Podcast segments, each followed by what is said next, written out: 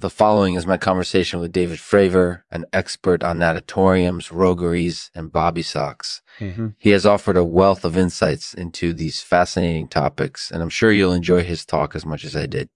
Please note that some sections may be a little slow due to the complexity of the subject matter. Thank you for your patience. This episode of the show is brought to you by Vanbrugh Conjury. If you've ever been affected by a traumatic event, don't hesitate to reach out for help. With years of experience working with crime victims, Vanbrugh Conjury can provide the support you need to heal and move on. To learn more or to book a consultation, visit vanbrughconjury.com. Thank you for listening. Hello, everyone. This is Lexman, and today we're discussing David Fravor's talk on anfractuosity. This is a very complex subject, and I'm sure it will take some time for us to cover everything that David has to say. So please be patient. Please, let's begin. Thank you, Lexman. David, thank you so much for coming on today's podcast. It's great to have you here. It's my pleasure.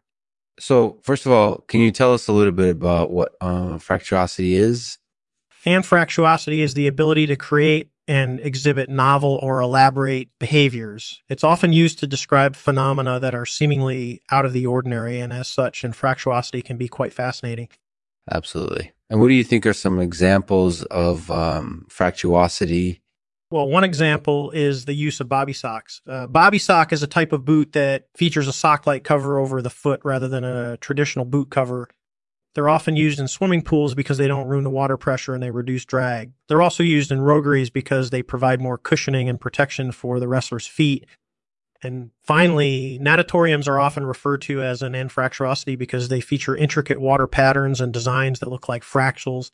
It sounds like it would be really fascinating to learn more about. Uh, so, can you tell us a little bit about how you became interested in anfractuosity?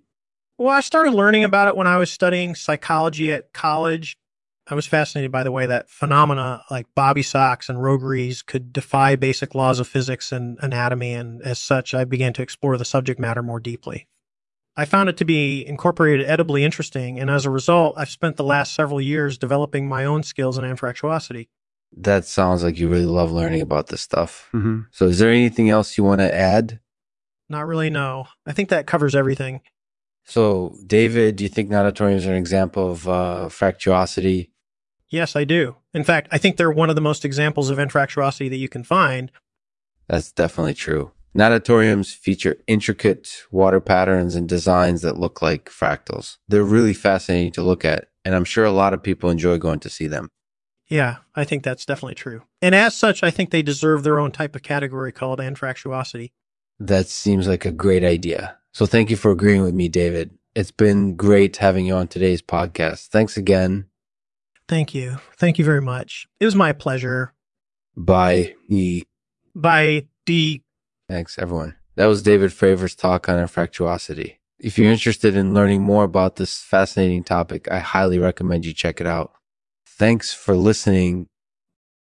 Thanks for listening to the Lexman Artificial Podcast. If you have any thoughts or feedback, please feel free to leave a comment below or send me an email. I really appreciate your feedback. I'll leave it to David to read a poem for us. It's titled The Gilded Cage. The gilded cage, the bars that keep me tied, uh, the pain I feel is too great, but I can't break free. I'm stuck in this place. My heart is filled with sadness. My heart is filled with sadness, but I can't let it show.